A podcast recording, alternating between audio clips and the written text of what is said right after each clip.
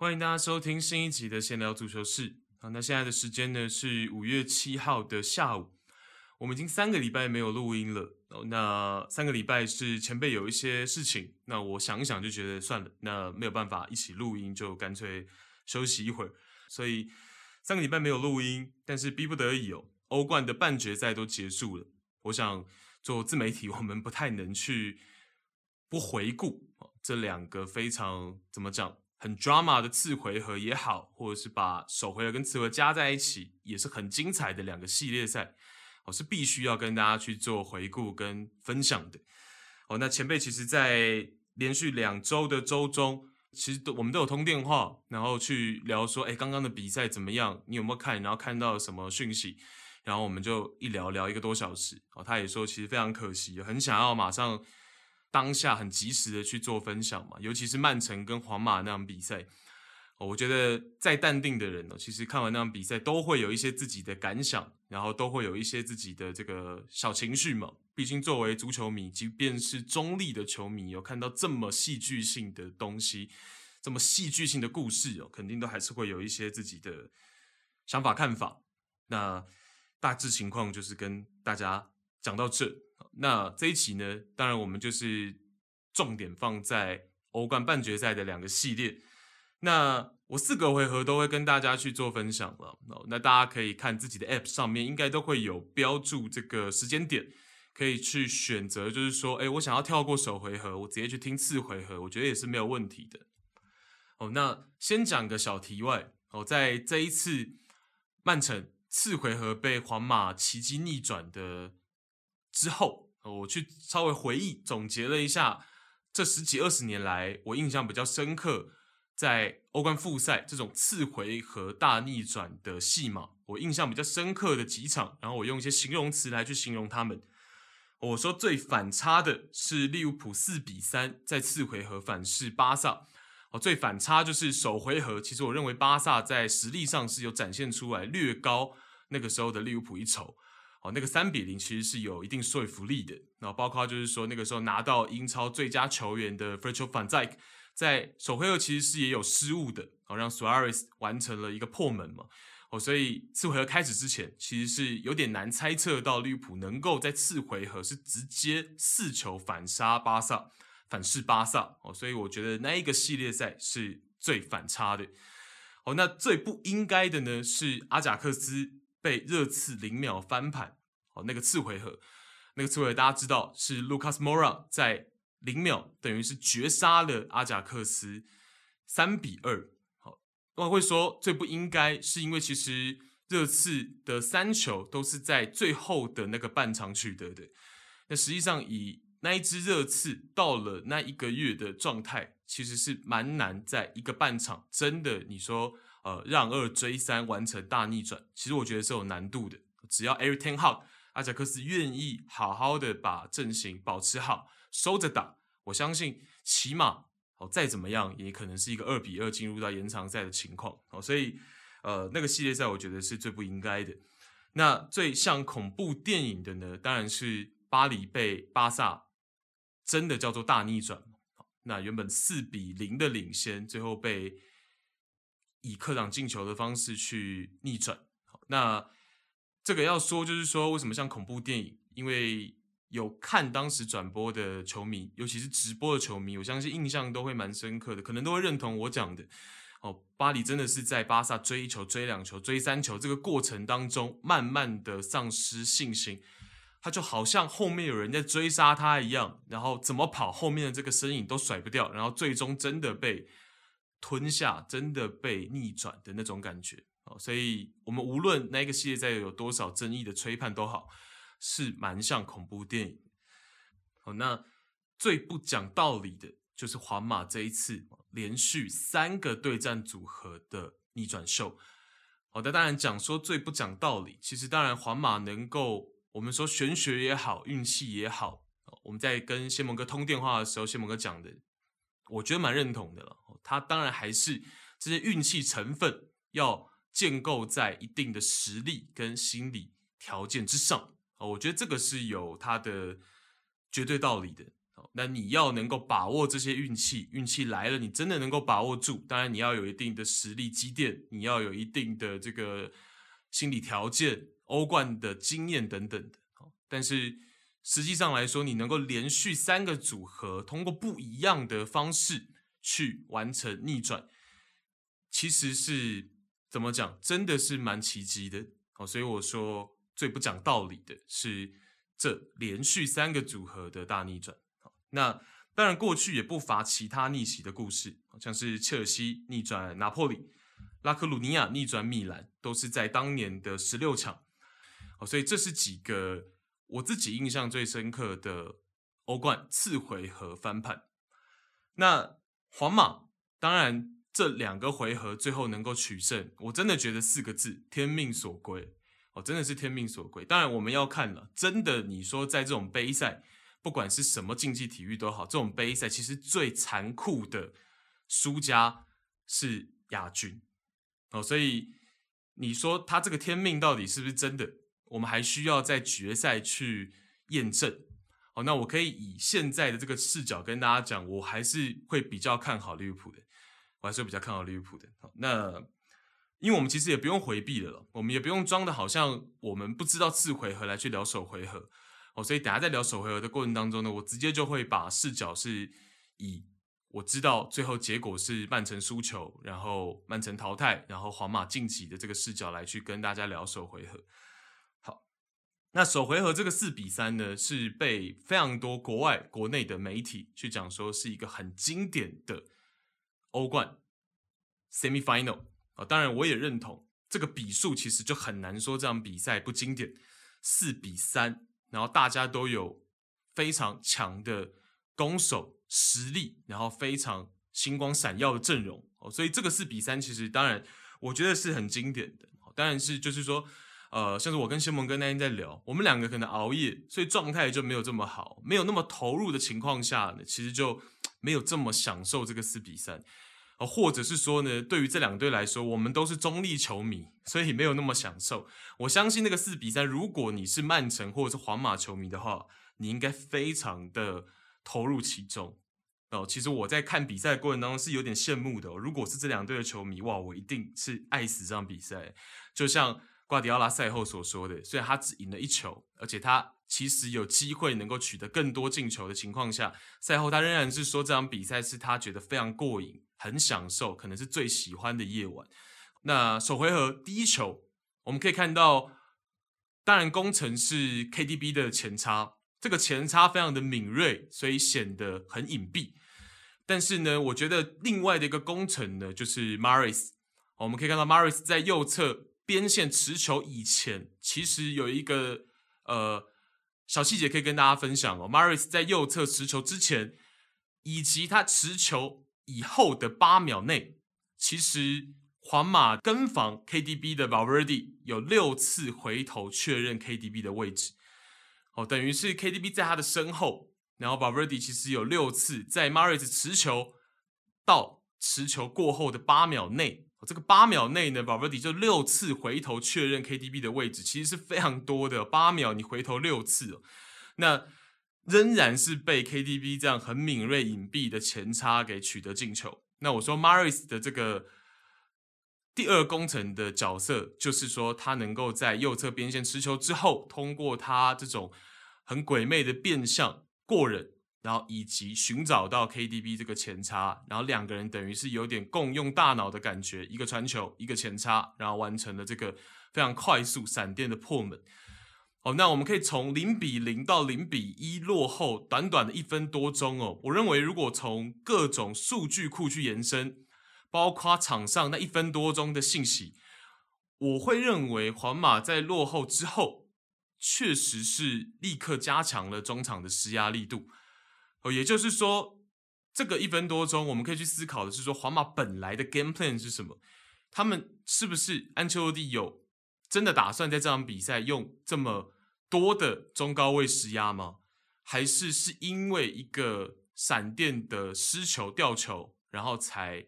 马上在 game plan 上面可能本来就有设计好，如果我们在落后之后，那就是在中高位去加强压迫，去加强施压的力度。哦，所以这个是我。赛后去思考的一个东西。那我自己认为就是说，从过去皇马的数据库来去延伸，然后包括场上的一分多钟的信息，就本来开赛那一分多钟，其实皇马并没有这么的积极在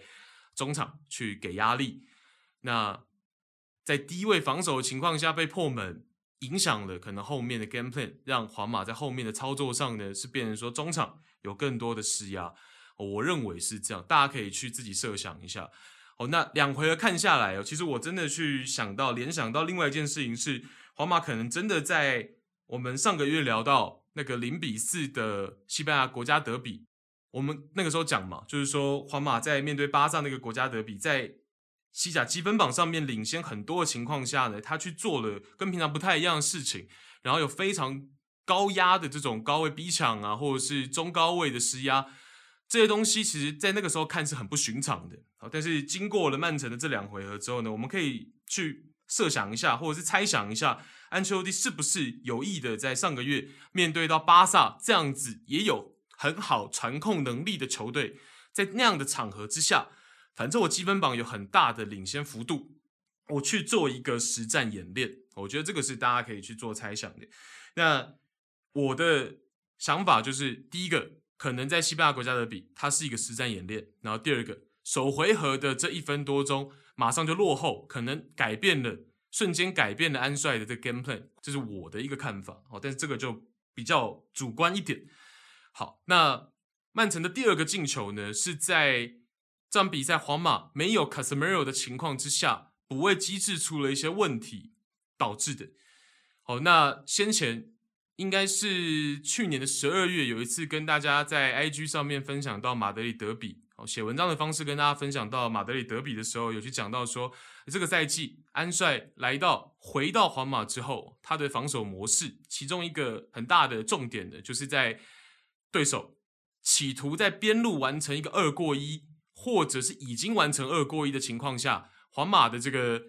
中后卫需要第一时间启动，对球场宽度进行保护嘛，因为你对手完成了二过一，肯定已经越过了皇马边后卫。比如说卡巴号的这个防区，那皇马的中后卫 m i l i t a l 就需要第一时间启动到边路去进行宽度的保护，去防守。那皇马通常的补防机制呢，就是他的单后腰 Casemiro 会适时的回补到中卫的位置，就像跟曼城的这场比赛，哦，曼城的这个第二球呢，就是这样子例子 m e t 到边线的位置去扑出去去做防守，哦，横向的移动到边路去防守的时候呢。没有卡塞梅罗的皇马，他变成说没有一个这样子的补位机制。哦，卡巴号也有想要去补位，那 Tony Kroos 也就是这一场比赛首回合皇马的单后腰呢，也有想要去回补中卫的位置，但是两个人都只有这个念头，没有真的去做到这个补位，变成说第一个 KDB 在四十五度角有不错的视野跟传球空间，那第二个呢，就是让曼城在门前。形成三对二的局面，等于 KDB 可以选择传前点，他也可以选择传后点。那最后他的选择呢是传给前点的 Jesus。那 Jesus 在面对阿拉巴失误的情况下，完成了转身破门，也就是在第十分钟，其实曼城就取得了二比零的梦幻开局。而且大家如果还有印象的话，在这个二比零之后，大概是第二十几分钟，曼城其实包括了 Mahrez 包括了 Phil Foden 相继都还有良机，但是就相继都错过了。那原因就是曼城其实把握了蛮多皇马在这个中高位施压上面，包括了整体阵型上面，这个节奏并不是很一致。那其实我觉得皇马在二比零是濒临崩盘的，大家可以去看的，包括了 Mahrez 错过那个反击，他的处理并没有选择分给队友的那一球，他选择自己右脚射门，然后。呃，射出这个门框外嘛，那一球其实大家可以看到，皇马的整个中后场，其实你说连不连贯不是一个很大的重点，其实我觉得，但我们大家可以聊次回合，我可以跟大家分享，就是说，其实，在安切洛蒂执行这种施压上面，其实他的中前场跟他的后场脱节，其实是不一定是大问题，但就重点是说，你可以看到像 Mahrez 那个二十几分钟，应该是二十几分钟那个 miss。皇马的整个球员在防守上面，他是并没有动起来的，其实是有一些呃有气无力的。哦，中场并没有尽力的去覆盖更大的范围，然后包括了这个后防线上抢的时机点，包括了准确性、成功率，是都有一个很大的问题在哦，所以也是根据这些，我才会觉得说，可能皇马的 game plan 起码在上半场未必是在中前场有这么多的施压的这个举动，哦，但是就是说，呃，皇马在发挥并不是特别好的情况下，其实上半场被曼城取得了非常多的机会，大家可以。回忆一下，绝对是大于两球的。我相信大家都记忆犹新了。其实，好，那大家总是讲说足球有一句老话嘛，虽然我不知道这个老话到底是从谁开始第一个的，哦，但是这个老话就是说，浪费机会、错过机会会被处罚嘛。那皇马在第三十三分钟，反过来难得的一个射门机会，Benzema 把握住了一个 XG 只有零点零三，非常高难度射门位置的进球，好，扳回来一球，也让皇马算是长舒了一口气。那进入到了半场休息的时候呢，能够呃重整旗鼓来面对下半场的比赛。哦，那下半场其实一上来四八分钟呢，皇马的防守阵型还是靠得很高。那曼城这边改变了一个方式，中后卫 Ruben Diaz 的过顶长传呢，是给到了 Mahrez 又一次单刀机会。好，那当然在这个单刀形成之前呢，皇马 Militao 又有一个失误，好，那让 Mahrez 形成了一个单刀。那面对 Thibaut Courtois，我认为 Mahrez 那一个射向远角的射门呢，其实以他应该是要十拿九稳的哦。以他的水准，我认为其实是有一些可惜的。那中柱之后，Phil Foden 的 follow up 又被卡牌号门前给这个 block 掉，所以呃这一球其实也是非常可惜。在下半场等于是一开局又有机会可以把比数扩大，又并没有把握住。哦，那。皇马，我认为第一个可能是 game plan 上面这个中前场施压，导致说整个阵型在防守上面都不是这么的稳健。再来就是说，其实很多时候有一个我们很难去分析到的点，就是状态上面，我自己认为像是 Militao 这场比赛的状态其实就不是特别的理想哦，所以可以看到说失误啊，或者是整个上半场 Militao 的发挥都没有来的，像是之前面对巴黎、面对切尔西，像是我们等等会聊的次回合。都比这个首回合来的理想，等于说这个首回合以他来说是一个比较糟糕的呃表现。哦，那当然阿拉巴前面也有失误嘛，所以等于说皇马这一对中卫组合的在这个首回合其实就表现得有失水准。哦，那第五十三分钟呢，曼城又取得了第三球，三比一取得第三球。好，那那一球呢，其实有一个重要的球员呢是 Fernandinho，他是在上半场第三十六分钟顶替 John Stones。右边后卫，右边后卫 John Stones 受伤，然后 Fernandinho 顶替上阵。在第五十三分钟呢，其实他是跟 Mahrez 完成了一个快速的 overlap，然后接着下底传中，等于是一个边后卫式的一气呵成，然后完成了这个传中之后，给到 Phil Foden 门前头锤的破门。哦，所以其实这个三比一一进呢，其实场边照到了安切洛蒂有看到安切洛蒂其实。我不知道是不是错觉，感觉他加快了他嚼口香糖的这个速率，看得出来，其实纵然是安帅，这个第三球其实是有一些巨大的啊，但其实更巨大的其实是曼城这两回合好像右边后卫的位置受到诅咒一样。那 Fernandinho 其实是有一些赌博式，有一些拼的去上抢，抢断本来要给到 Vinicius Junior 的球，然后完成了我们刚讲的那一系列的传中，帮助曼城完成破门嘛。但是马上第五十五分钟就 pay back，好，那这个五十三分钟刚刚做到了一个边后卫的事情，但是五十五分钟呢，可能呃同样的事情就被 Vinicius Junior 给破解了哦。同样是 Brandinho 想要上抢 Vinicius Junior，但这一次呢，Vinicius Junior 是在面对队友 Mandy 的传球，顺势转身过掉了 Fernandinho，变成了一个。一条龙单刀的局面，然后最后完成了破门，哦，所以等于是算是抵消的一个情况，其实可以这样想，哦，就是说因为 John Stones 的受伤，Fernandinho 被迫要去顶替到右边后卫的位置，然后五十三分钟一个惊喜，哦，他去做到了一个边后卫的事情，完成破门，但是五十五分钟同样的一个情景，他想要再去做一个上抢，被 Vinicius Junior 在边路去完成一个突破。所以算是一个抵消的状态了。我们可以把这个曼城第三球跟皇马第二球呢，就当做是一个抵消的情形。那这个进球过后呢，Vinicius Junior 跟 Mandy 有击掌庆祝的动作。那当下我还是去联想到 Vinicius Junior 跟 Benzema 过去冲突的事件。那时候 Benzema 是跟同乡的 Mandy 讲说，我们在场上就不要再过多的传球给 Vinicius Junior，哦，因为这个人跟我们场上场下都不是这么的合拍。哦，所以当时其实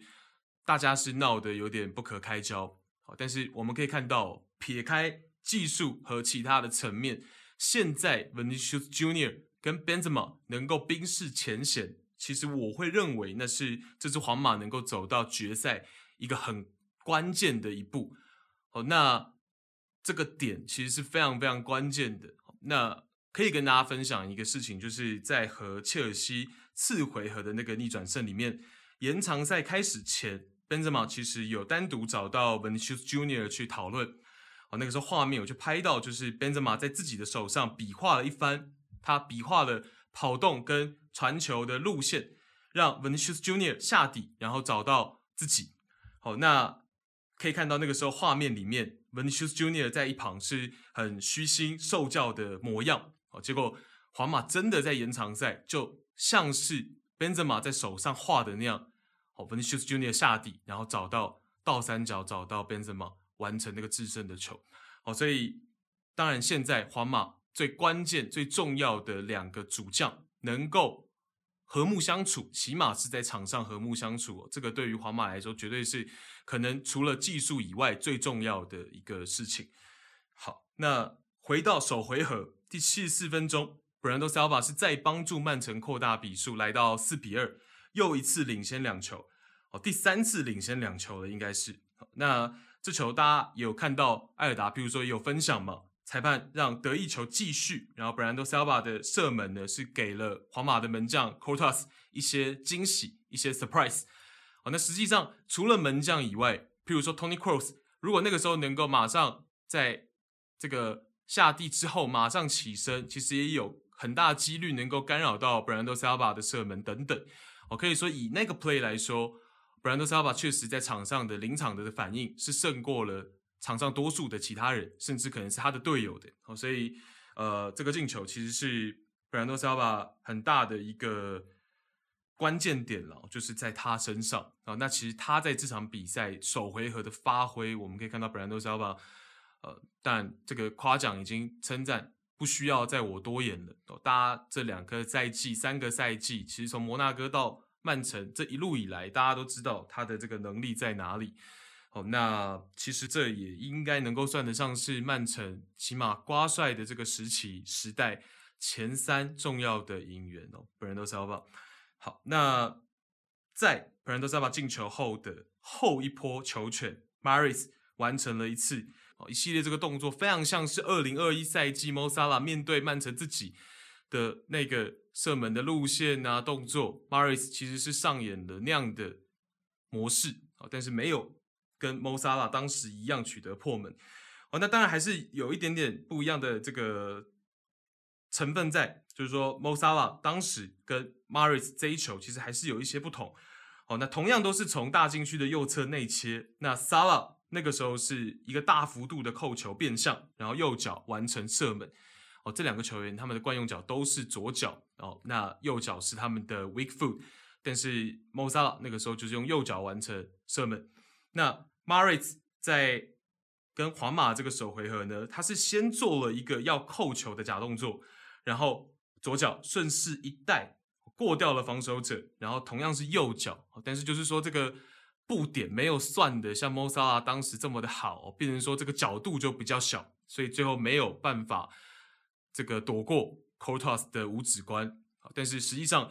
这个整个路线啊、过程啊、方式，然后最后都是用 weak foot 来终结。其实 Mahrez 跟 Mosala 当时那颗进球呢，其实真的是蛮相似的。哦，那我也截了这个四个有点算是连续动作的这个图呢，放在 IG。那短短两句话，是因为我也是没有想到说，呃，Mahrez 现在已经三十一岁了。我们从一五一六赛季看到他帮助莱斯特城夺冠。还拿到了英超 PFA 的最佳球员，那个赛季的最佳球员。那现在一个转眼已经三十一岁了。我们再看到 Mahrez 的巅峰呢，也可能可能不过五年吧，我们拉最长也不过五年吧。那这个就其实也也时间走蛮快的。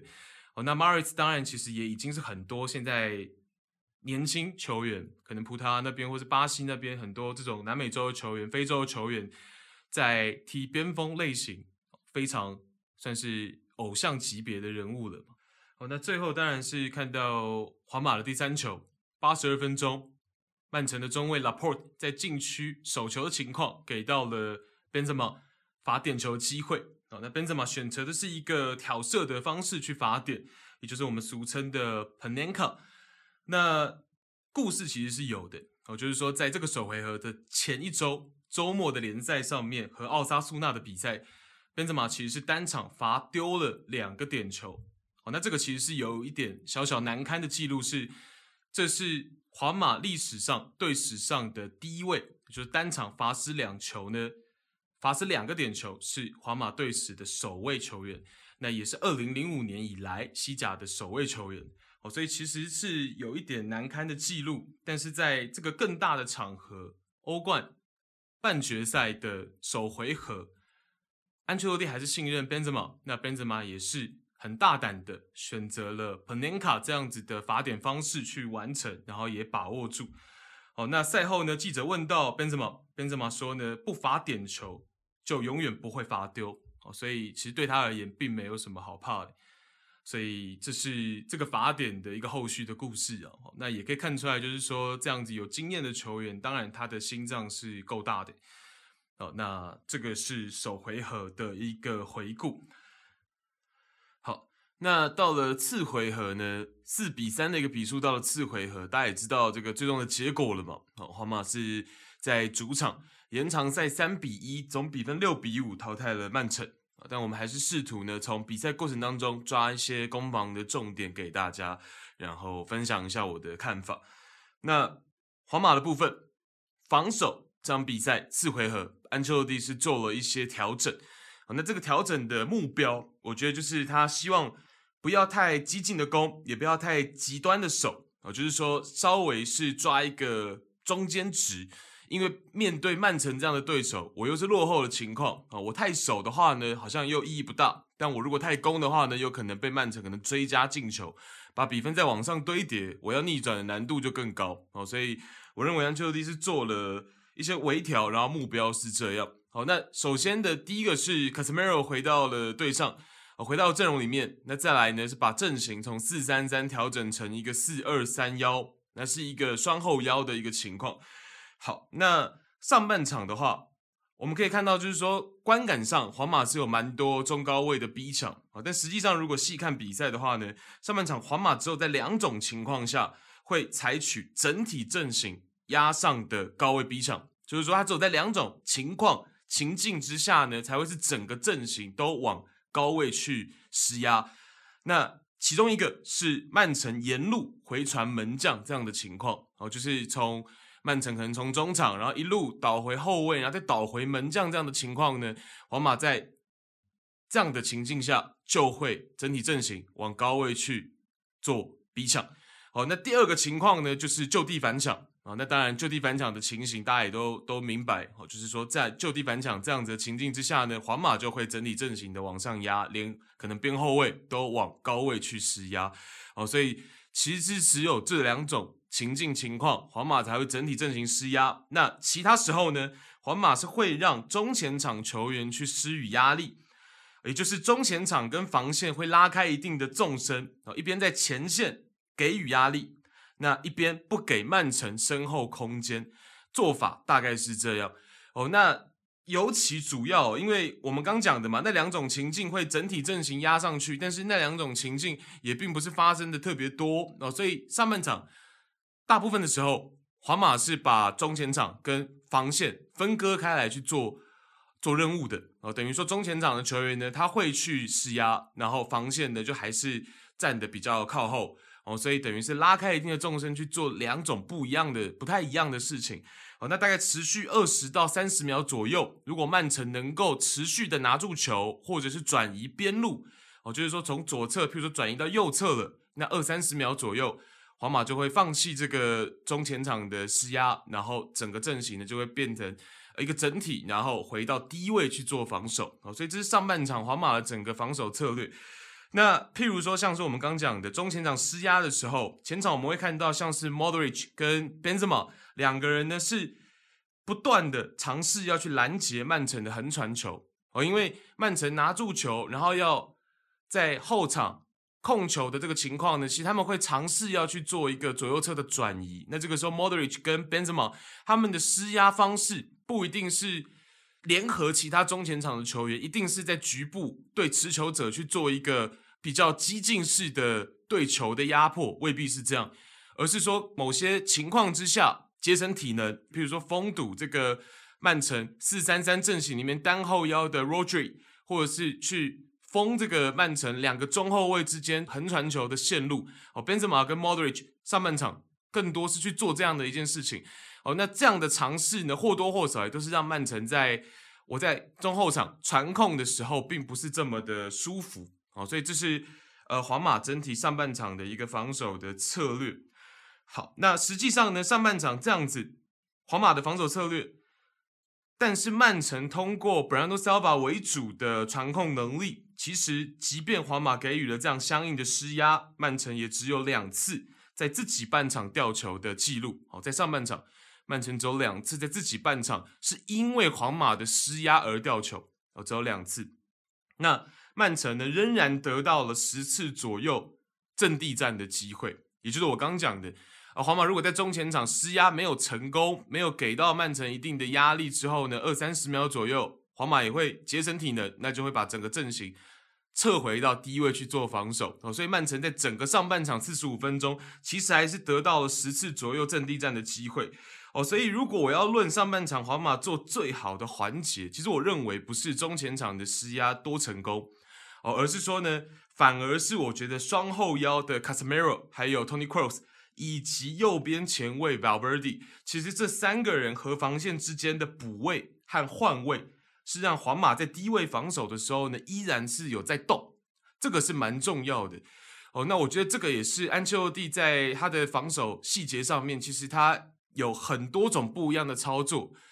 哦，他过去在很多球队上面，他有的时候在低位防守，他会设置盯人；有的时候他的低位防守真的是比较像是马竞式的哦，比较静态。但是像这场比赛，他的低位防守其实通过我刚讲的那三位球员协防补防跟防线之间的呼应，你会感觉皇马即便是比较偏向在低位做防守了，可是球员还是在流动的，还是在轮转的，这个防守是有在。动的，那这个其实是帮助皇马，不管是在呃从高位转到低位去做防守的时候，或者是曼城有的时候在反击推进的时候，这三位球员都起到了非常关键的作用。好，那保持压力，然后同时不暴露空档，这三个球员确实是在上半场功不可没。好，那 Valverde 呢，等于是在席丹还有安帅这对师徒帐下呢，都得到赏识。两位名帅都看见了他的一些特长，能够在一些场合上面派唱他来去做先发。哦，那乌拉圭人呢？整场比赛全场是五次抢断、两次拦截、三次解围，然后四次争顶成功。哦，所以这是大概上半场的一个情形跟面貌。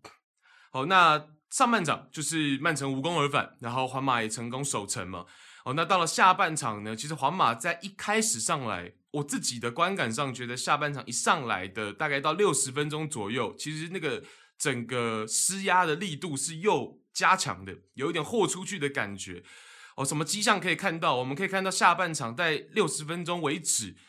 皇马的两个中后卫 Nacho 跟 m i l i t a l 都有分别一次压到大概中线的位置。哦，这个是上半场比较看不到的，也就是说呢，会相对来说更。拼搏一些，大家离开自己位置去对球逼抢的这个更奔放一些，在下半场一上来前十五分钟的施压上，好，那当然六十分钟过后呢，体能的一个情况下就没有前十五分钟来的这么的呃强势。好，那下半场一上来，下半场一上来的那个 kick off 就是开球，皇马其实也在开球上面去做了一些呃尝试，想要突袭一下。一个突如其来的一个偷袭，一个战术性哦。那这个战术呢，就是让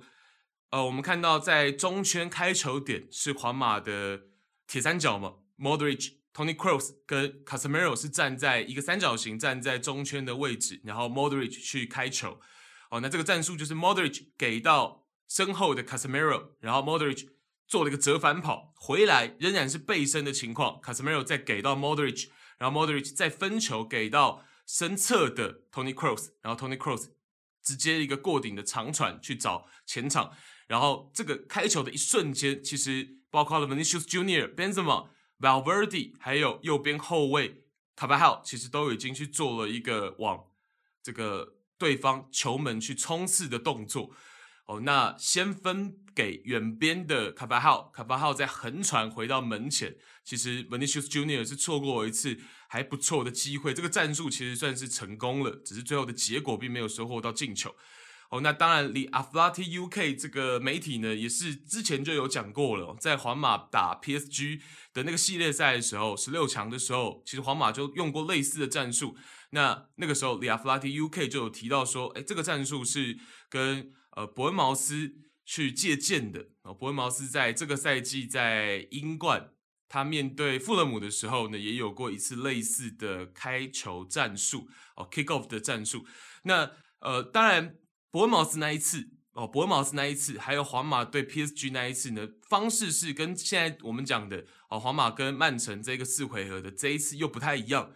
哦。那两次在 kick off 的操作，第一个呃，开球那个人呢是直接背身等着接应，就是说他开球出去，然后是直接原地背身在等着。比如说像这场比赛，Casemiro 再回传，好，Modric 是站在原地背身在等着的，好，但是这场比赛皇马做了一些变化，哦，让 Modric 做了一个折返跑，那等于是稍微欺骗性的，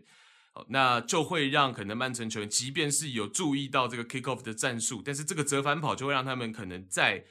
忽略了一下，哦，等于多做了一层啊，哦，多做了一层战术欺骗。那再来就是说呢，伯恩茅斯那一次，还有皇马十六强对 PSG 的那一次，这两次其实都是直接的过顶，然后是直线的给到可能最前线，就是直线中路的球员啊。但是这场比赛呢，是先分给远边远端的卡巴号，然后再做一个横传了，对，等于说这个 kick off 的战术呢，是稍微再做了一些微调。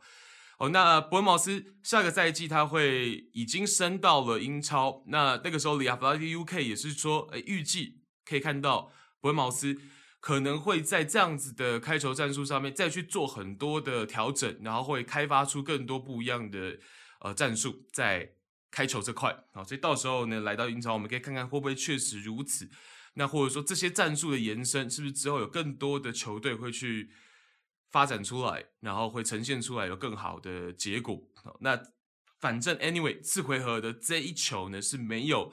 走应该讲他成功了，但是最后 Vinicius Junior 并没有把球给放进。那面对像曼城这样子的强队啊，尤其是皇马又是落后方，其实这种偷袭也是一个我觉得蛮正确的选择，在开球上。那反正我开球，我做这样的战术，就算没有成功，我也不吃亏嘛。但万一成功了呢，我就有机会把比数扳平。所以这是开球的部分。那七十三分钟，曼城的 Mahrez 是进了当时非常关键的一颗进球，帮曼城把总比分堆到了五比三。那那一球呢，有两个重点哦，一个是这一球是在双方换人后的第一个球权。哦，那。我们刚讲这一球是七十三分钟嘛，那在七十二分钟的时候呢，曼城是做了两个换人，一个是 Kyle Walker 带伤上阵，实在是又没有办法坚持，那 Zinchenko 把他换下，那 Gundon 上场替下了 De Bruyne 哦，所以这是七十二分钟瓜迪奥拉这边的两个换人哦，那因为中间六八到七十二这个中间呢，其实 Kyle Walker 就有一个治疗的一个。呃，情况哦，所以其实也闲置了蛮多的时间哦，所以等于两边双方做了换人之后，下一波进攻，下一波球权就来到了 Mahrez 的进球。哦，那那个进球，我说重点是在于说呢，皇马这边 Tony Cross 下场，Rodrigo 上场之后呢，皇马其实在阵型上是变成了一个四三三，从四二三幺变成四三三，就变成一个单后腰的情况，但是场上的球员并没有马上适应。我们可以看到那一球。Valverde 变成了一个右边中场，或者我们说右边的中前卫。那他他压到了曼城门将 Ederson 的位置。那这个时候，Casemiro 跟 Modric 另外的两名中场球员呢，其实都往同一侧去施压。变成说其实中场的区域是一个真空的状态。好，那这个时候 g u n d o n 给到跑向那个真空地带的 Bernardo Silva，那 Bernardo Silva 最后就再传给 Mahrez，完成了那一颗曼城在当时非常关键的进球。哦，那这个等于说换人之下，马上其实球员在场上，皇马这边的反应是没有这么的快，大家之间并没有很好的去沟通。哦，那我们要讲就是说，如果那一球出现问题之后，最合理的解法应该是 Nacho 这个中后卫应该要去做上抢，向前去覆盖到那个区域，其实是。比较合理的哦，因为那一球其实也没有来的这么的快，Bernardo Silva 其实是有一点偷跑到那个区块哦，其实有几秒钟的时间，那球是可以去做这个判断的哦。因为我本来第一时间是觉得说，哎，Vinicius Junior 是不是应该要回防？但是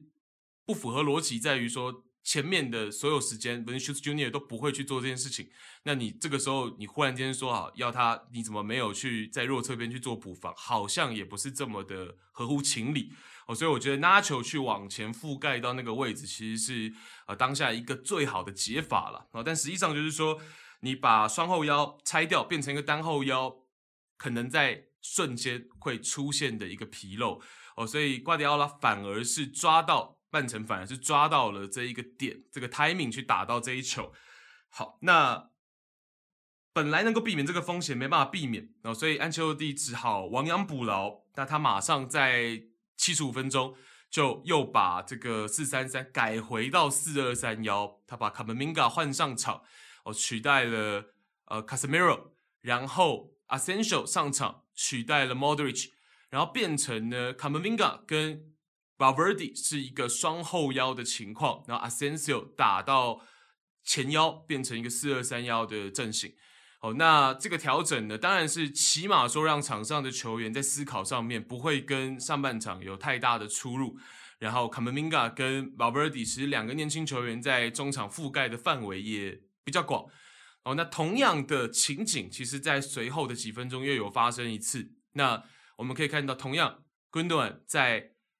右侧，在这个皇马的前场右侧，就是曼城的这个后场左侧。哦，那昆多安同样是在受到皇马局部施压的情况下呢，分给了 Bernardo Silva，但这个时候卡门明加就站在了前腰的位置，哦，所以等于说变回双后腰，皇马就避免掉七十三分钟类似这样子的进球模式就能够去避免掉。那上半场其实我没有去讲到的也是这块哦，Tony Cross 跟 Casemiro，我们讲的就是比较简单一点哦。我刚才在上半场的时候，就是讲说他们之间的换位啊、补位啊是非常的系统、有纪律性的。那实际上也就是这个模式，譬如说在右侧的时候，右侧前场要去施压，Casemiro 上去了，Tony Cross 就是一个单后腰站在中场的位置去做一个保护。哦，那反过来，Tony Cross 如果在左侧上去施压了，Casemiro 就是一个后腰在。中场的位置去做保护啊，所以其实上半场就是这样的模式。所以为什么说七十三分钟一瞬间改回单后腰之后呢？其实场上球员并没有反应过来，给曼城抓到了这颗进球啊。那为什么事后比较少人在讨论这一球？当然就是因为最后的结果是皇马晋级了。那这个瑕疵其实就不太会去被大家给，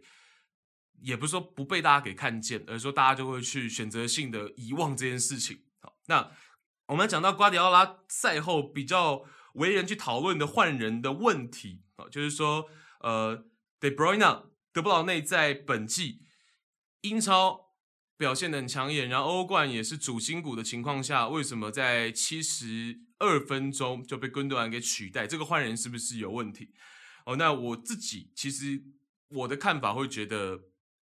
算合理，其实我还是觉得其实算合理。第一个是我们可以从数据上看到说，呃，De Bruyne。本季在英超，他场均失去球权是一点九次，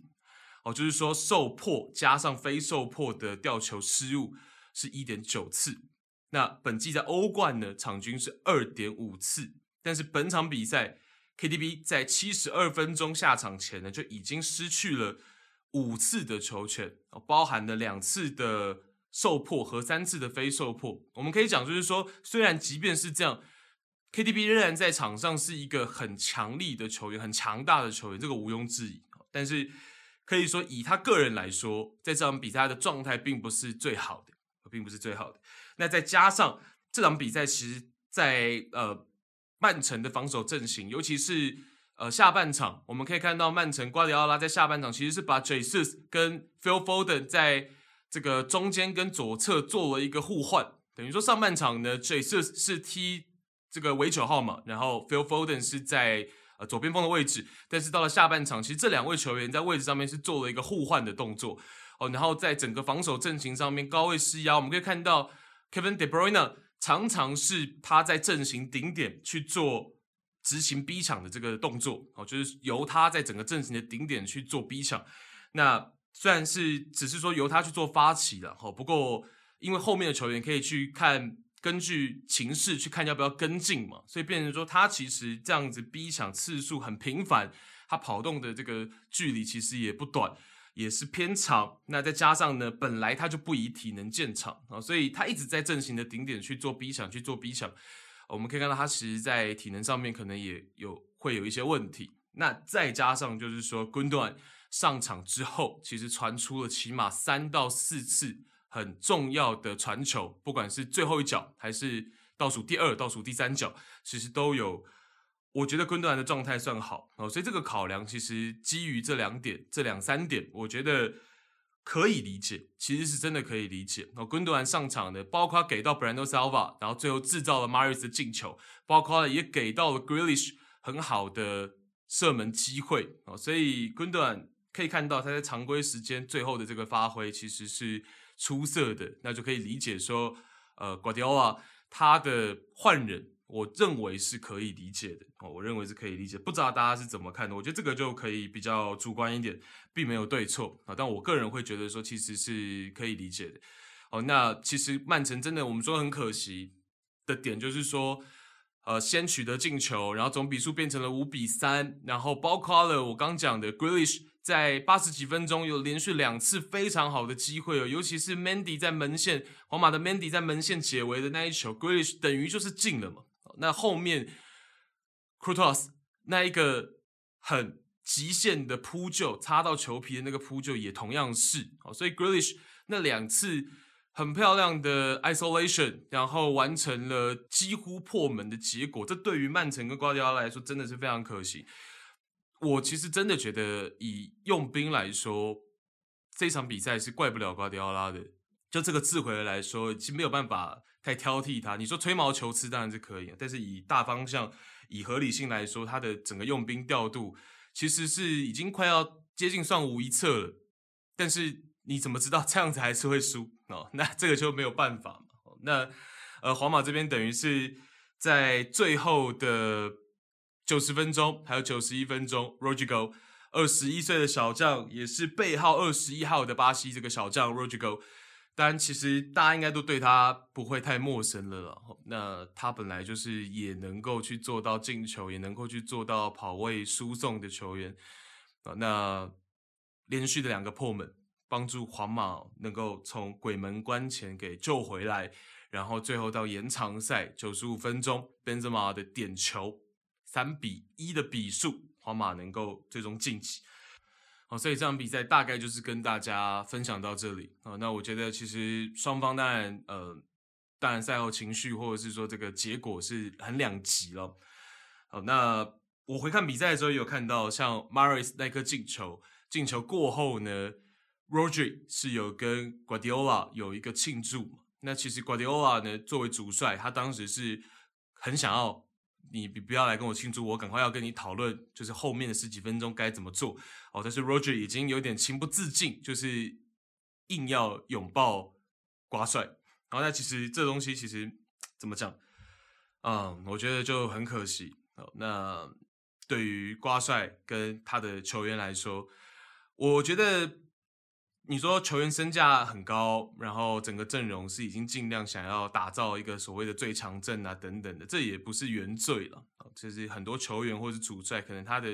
希望是这样，他也希望说跟最强的球员一起合作，然后跟最强的队友一起合作，然后打造出这样的一支球队。那当然，呃，普遍的吃瓜群众，或者说我以前不做媒体的时候，我也很喜欢看到这种球队输球嘛，这是必然的。但是，呃。对，但我我现在不知道，可能做了媒体之后变得比较心软。其实我回看比赛之后看到这个画面，我是真的觉得曼城很可惜。大概就是这样。那很恭喜安帅跟皇马。当然，我觉得皇马就是第十次做欧冠，说不定就能够取得。皇马就是一支这样子的球队了。你说冠军底蕴也好，你说欧冠的经验也好，哦，你说这就是将帅之间的这种哦情感上，因为我们可以看到，就是说在延长赛开始之前。媒体有报道嘛，画面有出来，就是说安帅呢，还有去找已经下场的 Tony Cross 以及没有要准备上场的 Marcelo 讨论说，哎，接下来的延长赛的布局换人该怎么去做？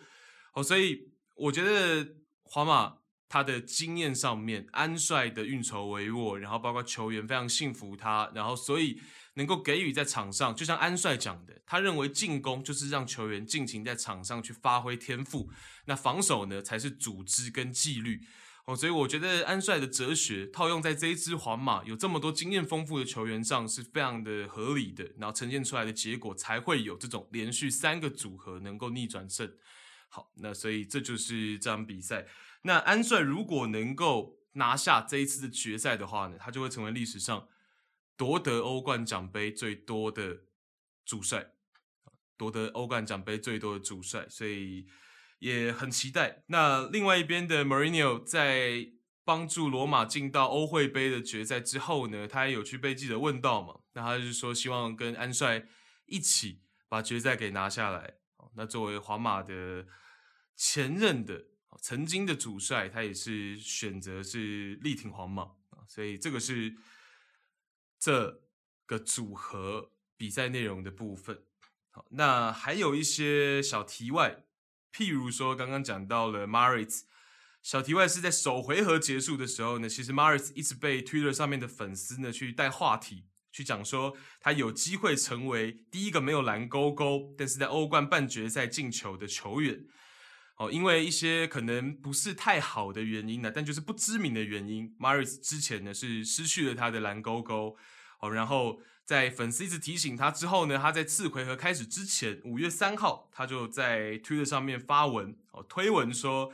呃，标注 Twitter 的新老板马斯克，然后很搞笑的去讨要蓝勾勾，然后没想到随后应该是一天不到就把蓝勾勾给要回来，然后真的在半决赛进球了嘛。哦，但也就没有成为粉丝所谓的没有被 Twitter 认证，然后在半决赛进球的就没有，因为他在半决赛之前就把蓝勾勾要回来了。哦，这个是一个小题外。然后再来就是之前应该也有在某一集跟大家聊到过，Jack Grealish 是有儿皇梦的。哦，但那个时候其实我只是揣测，而且那个时候的记忆是有误的。我那个时候说 Grelish 选五人制足球的 Dream Team，他选了四个皇马球员呢，其实不对。后来我再去查了一下，实际上他是选了梅罗。然后 Ederson 还有自己，还有 Sergio Ramos，然后那个时候我应该是因为 Ramos 这个选项，所以觉得他有儿皇梦的。结果今天赛后呢，就很多媒体因为曼城输球了嘛，就翻出来说他二零一四年的推文，然后就有在推文上面讲到，譬如说呃，就是跟皇马相关的推文就对了。所以就嗯也也蛮有趣的。那说到儿皇梦，这两场比赛呢，你会看到。Sabalios 带着一丝笑容上场哦，就是首回合跟次回合，Sabalios 都有上场，然后都带着一丝笑容。那当时，即便他在阿森纳取得了一些小成绩哦，那个时候是以诸将的身份在阿森纳取得一些小成绩，但是只要被问到去留的问题哦，Sabalios 的答案总是很直接，然后不放弃回归皇马去争取位置。他那个时候是说：“我的梦想是常驻皇马。”没有人能夺走我的梦想，所以可以看出来说，Ceballos 对于皇马他情有独钟，所以之前我跟谢梦哥在聊的时候，我们也应该跟大家聊到过了，就是有儿皇梦、儿萨梦的球员其实是非常非常多啊。即便你已经是可能曼联球员了，即便你可能是已经拜仁球员了，但是你还是会有这样子的梦想，想要登陆到皇马或者是巴萨。那至于呢？大家每一个人就可以自由心证嘛，这样子的球员，你觉得喜不喜欢？这个就呵呵，我也蛮好奇大家会怎么想的。那好，那我们就接着来看到另外一个对战组合，利物浦跟黄潜。利物浦跟黄潜的这个组合，哦，其实首回合跟次回合在整个攻防格局上面是蛮迥异的，不太一样，所以我们可能会拆开来去看。那之前写了一篇小文章，是去跟他聊说，我把利物浦跟黄潜的这个首回合利物浦的表现，拿去跟拜仁跟黄潜的次回合拜仁的表现去做一个比较。当然我知道说这个比较有一些条件是不太一样的，譬如说拜仁那场比赛是次回合，那利物浦这场比赛是首回合。哦，次回合跟首回合，大家在双方考量点会有一些不同，这个当然是没有错。哦，但仍然会去做比较，想去做比较的原因，是因为呢，黄潜都是同样的这十一个先发，那四车的阵型，低姿态、低位的防守，我们可以看到拜仁在次回合面对黄潜那场比赛，是有一点久攻不下，比较没辙的情况啊。但是利物浦在首回合呢，却是能够在进攻上面比较流畅，产生一些威胁性，然后取得一些比较好的射门位置。哦，所以还是会。希望说把利物浦跟拜仁来去做一个比较，那这也是首回合赛后呢，我跟先蒙哥通电话的时候，我们两个同时都有一个这样子的一个问号，一个标题，就是说为什么利物浦能够做得比拜仁来得更好一点？那原因在哪里？那我就试着去做一下总结。好，那我们从几个统计来去做比较，第一个是中线以后的过顶长传，二十五码以上的长传球。然后利物浦呢尝试了九次，成功了四次；拜仁是尝试两次，成功一次。哦，所以同样面对到黄潜的低位防守，我们可以看到拜仁跟利物浦在所谓这种对角线的长传，或者说斜长传上面的次数上，利物浦是明显的比较多。啊，那这也是利物浦在面对低位防守的时候蛮惯用的一个方式，就是用在靠后的位置，然后用这种。呃，长传球迅速的找到边路的球员，然后试图的能够早于对手防守一拍来去发动攻势。就是说，虽然对方是一个低位防守，但是如果我在中线过后后面的后场的位置去做长传，然后迅速找到边路，然后我尽量在能快一秒两秒的时间去发动这个攻势的时候，对手即便是低位防守。他在寻找防守者，或者是在局部上面，可能也没有那么快速的能够站稳脚步。那这个时候我就能够有机可乘，然后去发动局部的一个，你说配合也好，或者是就是快速的一个进攻，或者是传中。哦，所以这是利物浦的一个怎么讲？这几年强势的两三年、三四年，我们看到利物浦非常惯用的一个打低位防守的方式。那也是因为他们有非常多。善于长传的后卫球员。好，那第二个统计的是中圈范围的地面长传。那我们刚讲了，黄潜在分别这两场比赛都是用的低位防守。那低位防守的情况，利物浦跟拜仁都能够通过自己出色的传控能力，进一步的把黄潜的低位这个阵型给压得更扁、更靠后。那这个时候呢，拜仁跟利物浦的阵型往前压，那其实最后一条线，也就是中后卫的位置呢，通常就有可能已经压到接近中线的区域了。哦，所以我讲的中圈区域、中圈范围的地面长传，通常就会是中后卫来去做这个执行。哦，那在拜仁的话呢，就会是 Upamecano，然后利物浦的话呢是 Konate。那同样是。这样子的地面长传，然后其实利物浦尝试了三次成功三次，拜仁尝试四次成功四次，数字上面也是差不多。哦，但是成效上其实是有所不同。哦，还是利物浦稍微略好于拜仁啊，原因是因为呢，这个两队三跟四次的地面长传都是找到右边锋。啊，那右边锋呢分别是萨内跟萨拉啊，但这两位球员呢，其实在我个人认为呢，在解读空间跟利用空间的能力上面是有一点区别，或者说是有一点落差哦。譬如说像一样这种二十五码的地面长传给到萨内，萨内通常呢可能会停顿个一秒，然后他可能是选择自己持球往内切的路线去走，或者是往中路的队友去传，或者甚至是在一个一对一的情况下呢直接传中到禁区找队友。哦，但是萨拉呢，在三次的这种接获地面长传之后呢，他有其中两次是选择了往下底的这个路线去走。那这样子一走呢，其实就会把他的身后四十五度角勒部的这个区域给清出来。那 Alexander Arnold 或者是 Henderson 就能够去利用到这个空间。Mosala 可以回传给他们，然后他们可以去做传中或配合，我甚至是 Mosala 回传之后自己再过来，在勒布的区域三个人形成一个配合。哦，所以等于是说在利用空间上面，Sala 的选择有的时候我觉得是更合理一点哦，他能够去。选择走这样下底的路线，然后把身后的空间清出来去做运用。我觉得这个是两队地面长传都有做出来，那同样也是为了能够迅速发起攻势，在利物浦的思考上啊。但是拜仁这边呢，地门长传给到萨内就停滞下来了，所以这个我是觉得两队在这个区块上面也是会有一些不同。那当然，譬如说像是利物浦，他有。进攻能力、助攻能力很好的边后卫嘛，但是像是拜仁这边，Pavar 一直都是这几个赛季球迷媒体在探讨的，就是说 Pavar 的助攻能力确实并没有这么的出色啊，所以在支援上面，在右侧这个也是两队的一个呃区别。好，那再来呢是寻找后点的方式也是有点不同哦。拜仁在四十五度角找后点球，尝试有十一次的尝试啊，有十一次的尝试。那他们的方式就是四十五度角，然后去寻找小禁区的左右两侧。但是利物浦比较不一样，利物浦如果是从四十五度角来去传中的话呢，其实只有一次啊。但是他们有更多是在中路的范围，然后更靠后一点的地方，大概是中线以前二十码左右的这个区块去做传中，然后向大禁区的左右两侧。哦，等于是说，一个是向小禁区的左右两侧，一个是向大禁区的左右两侧，两队瞄准的目标比较不一样。好，那利物浦就是向着大禁区的左右两侧，然后譬如说像是 Tiago 从左边中路靠左的位置去传，然后传给右边大禁区的右侧 Henderson 或者是 Alexander Arnold 再去做一个传中横传到门前。我们可以看到，在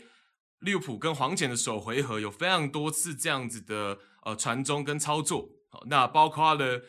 Robertson 也有在中圈弧顶的位置去做这样子的传中，应该也是给到 Henderson 还是 Alexander Arnold，然后其中一个人去做横传球哦，所以这样子的方式是利物浦跟拜仁另外一个不一样的点哦。那相对而言呢，其实这两种方式效果不太一样，但是黄潜其实在这两场比赛都做得蛮好的，就是在防后点球这件事情上，我们可以看到黄潜的球员。不管是左边后卫还是右边后卫，在防后点的时候，弱侧边的那一位呢，其实都有紧盯自己的防守对象。那包括了门将 Rulli，其实在面对这种横传球的时候，他会很主动积极的去保护初期这个传中的路线。我们看到 Rulli 是非常主动的，会去啊、往传中路线去做扑救。好，所以这个点呢，我们之后往后看次回合的时候，也蛮值得去聊一下的。那像是打拜仁的那个次回合呢，黄潜的左边后卫 Estupiñán，他其实就有两次比萨内都还要早解读到拜仁的另一侧要传中啊，要传向萨内弱侧边后点这个位置。Estupiñán 比萨内还要早，曾经有两次哦，早于萨内来去做到判读解读哦，所以这是黄潜的部分。其实黄潜在保护后点这件事情上面呢，啊，这几场比赛都做的是蛮好的。那再来，我们是讲说利物浦刚讲的一系列，包括了过顶的长传、地面的长传，其实所有的一个目标呢，都是希望说在黄潜虽然是低位防守哦，但是他并不是真的说非常非常的沉退，到马竞打曼城那样的沉退，并不是哦。马竞打曼城的首回合这么沉退，并不是哦。他的低位呢，还是说紧凑归紧凑，但是说如果你还没有过半场，我当然不至于说我就已经龟缩在后面了嘛。所以，当这样的情况产生的时候呢，利物浦只要能够利用到长传球，或者是更快速的去通过中场，那黄潜其实未必他的防守已经站好啊。这个是利物浦首回合一个很重要的一个关键点哦。那再来就是说呢，我们怎么去形容利物浦的节奏有多快？五十五分钟以前呢，利物浦一脚出球的次数总共有三十八次。黄潜是低位防守，可是利物浦还是非常的快速去做这种一脚出球，来去加快自己的这个传控节奏。好，那所以也是为何我们等下聊次回合的时候，黄潜是改变了他的防守方式。好，但是我们要先讲的是首回合利物浦做得很好的，就是说我能够早半秒、早一秒在边路局部去发动我的攻势，我尽量能这样去做，我就能够收获到可能更好的一个效果。好，那再来就是说呢，我们可以看到首回合，Money 是打在九号位的位置，这个也是帮助到利物浦在低位，就是在面对黄潜低位防守的时候一个很重要的点。在于说呢，Money 的能力加上他的这个威胁性，他会在黄潜的两个中后卫之间一直去游走哦，有的时候去找 Albio，有的时候去找 Torres。那这个时候呢，就会变成说黄潜的两个中后卫在低位防守的时候，他没有办法离开自己的区域哦，所以我们会看到是说黄潜面对到利物浦。边路就会像我在 IG 有一篇文章，就是讲首回合那篇文章一样，在右侧的边路永远基本上都是一个三对三的情况。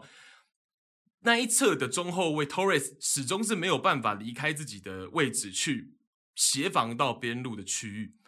哦，就是说稍微协防其实都没有办法，因为 Money 就是会在他的身后或身前去这样子跑动。哦，等于是说牵制了跑 Torres 的位置。哦，所以这个其实也是首回合一个很重要的点哦。当 Money 打到九号位的时候，我认为在首回合的作用哦，包括了次回合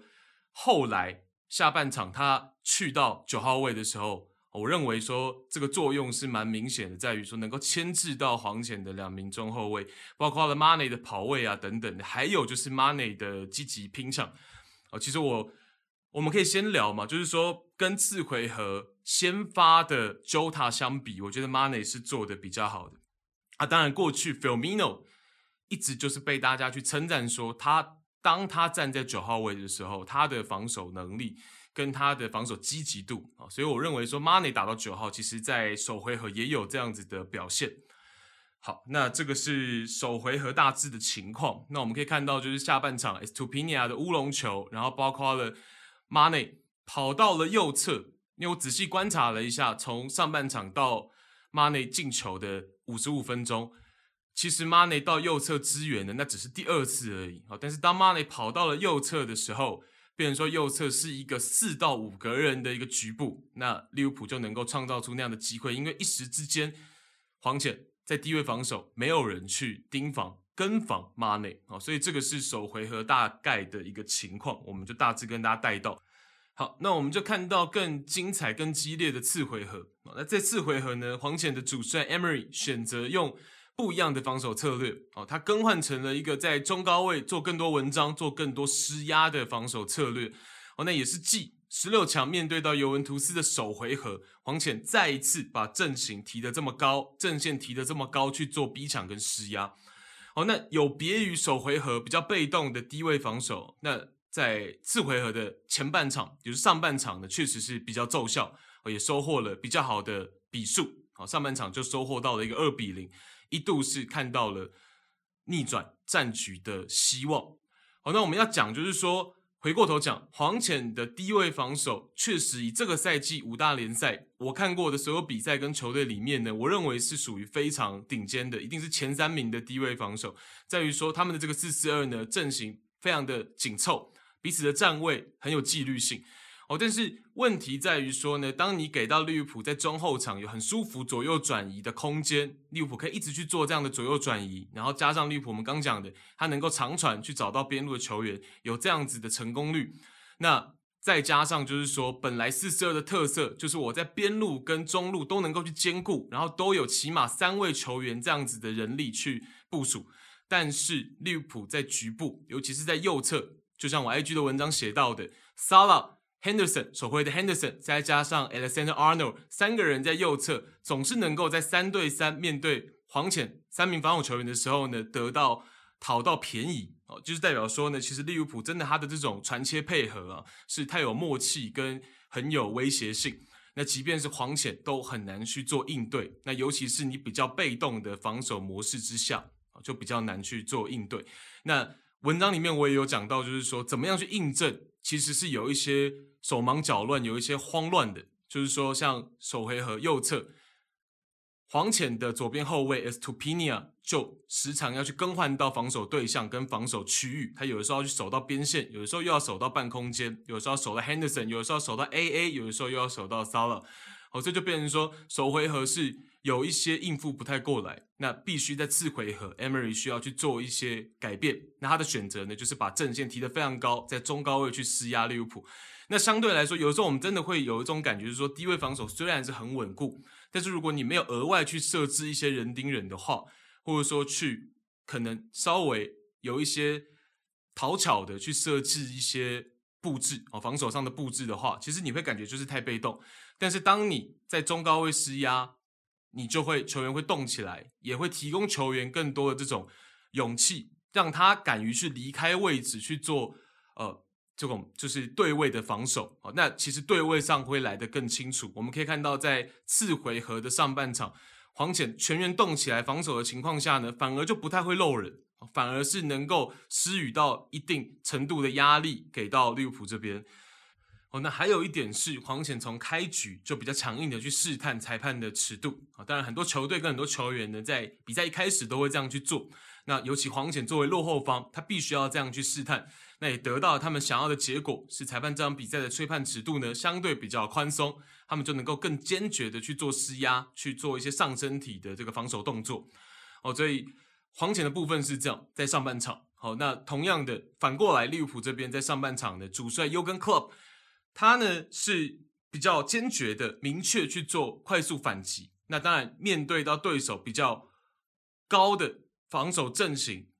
进攻方的利物浦呢，就会更多的有这样的思考层面，是我去做反击，然后用快速过顶的长传，是更直接的去打你的身后，就跟我们前面讲首回合是不一样的。前面的首回合我们讲的长传是属于这种斜长传，去调动到边路，然后从边路去发起一个阵地战的一个配合。哦，但是在次回合的这种长传是属于面对对手高位逼抢过来了，那我直接从后卫最后一条线利物浦这边直接去做过顶长传。试图要去打黄潜的身后哦，这是利物浦在上半场的一个进攻策略。好，那并没有打算适当的去控制节奏，或者是去争取一些阵地战。哦，上半场利物浦是基本是没有这样去做的。我们可以看到，就是说，呃，利物浦在上半场在右侧阵地战的场合，如果我们硬算的话呢，都只有三次。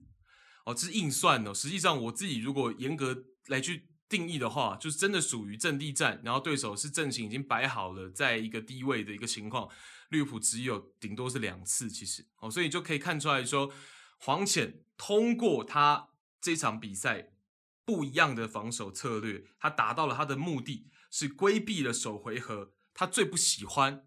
在左侧面对利物浦右侧的阵地战，所以其实上半场黄潜的整个策略是相对来得非常成功的。那我们可以看到，就是说利物浦其实是一样，就是说有些数据上是很像，很相似于首回合是什么？上半场利物浦的一脚出球呢，也有三十三次。我们刚讲的首回合前五十五分钟有三十八次嘛，次回合光是上半场就也有三十三次的一脚出球，但是整个传球成功率是低非常的多的。上半场的传球成功率，利物浦只有六十五 percent。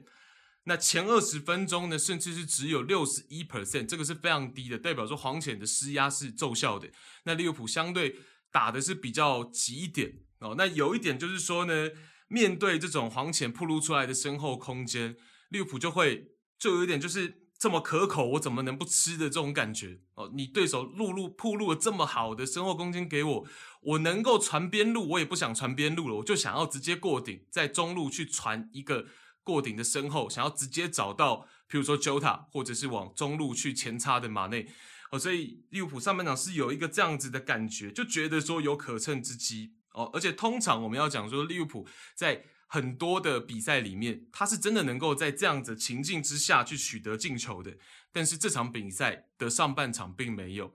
哦，所以。黄潜，当然你去做这样的中高位施压，你面对的这个风险就是身后空间。但利物浦在上半场并没有很成功的去利用到。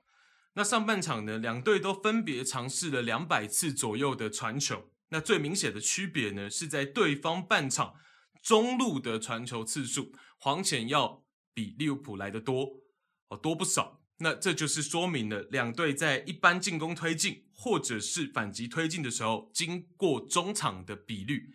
哦，黄潜是比利物浦来的多的。黄潜不论是在反击还是进攻推进的时候，这场比赛他其实是会通过非常多，因为这个 Gerard Moreno 也是伤愈归队，在次回合能够先发。譬如说 Moreno 的背身回来去接应，然后可能一脚出球之后呢，在中路继续去做配合，或者是 Lo Celso 的一个。在边路，可是也是背过身来去做一个撞墙，然后继续在中场去做一些短传配合。黄潜的推进方式是这样，但利物浦就像我们刚讲的，利物浦在上半场踢得比较激进，也可以说是比较急躁啊，所以有更多的是直接想要越过中场去做这种过顶长传的尝试啊，所以这是两队在上半场进攻端的一个不同。好，那我们还可以来看一下黄潜在上半场第四十一分钟那第二个进球，也就是 Francis。Coquelin 的进球，好，那那一颗进球呢？其实我认为黄潜的中后卫 Paul Torres 也是隐形的功臣之一。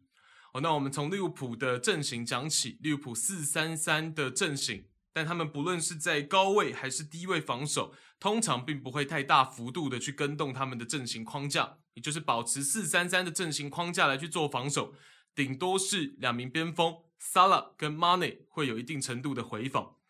哦，那这一球的一开始呢，是黄潜在高位去做逼抢，抢下球权之后呢，他们一路倒回到后场，换成利物浦压上阵型去逼抢黄潜。那在这个转换之间，双方高位逼抢的转换之间，黄潜的中前卫卡普 ATA 卡普就索性留在了前场的右侧，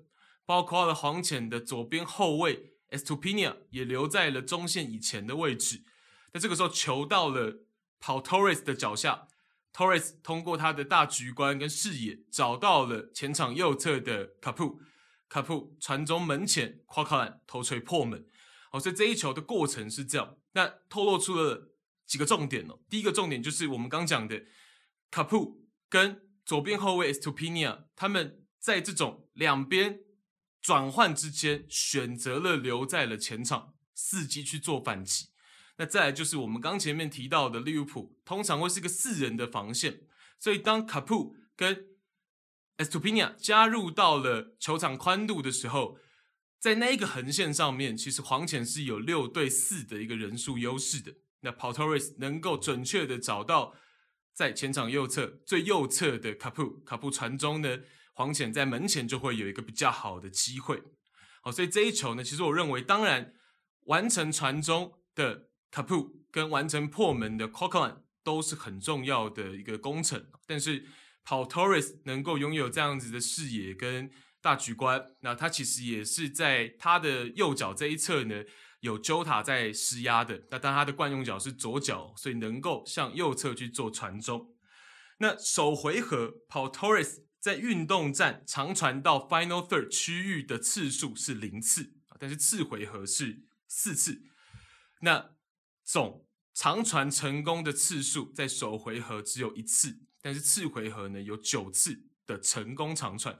哦，所以其实，在数据上面我们可以发现说，哎，Pau Torres 在次回合他得到了更多长传到前场、长传到前线的机会跟空间。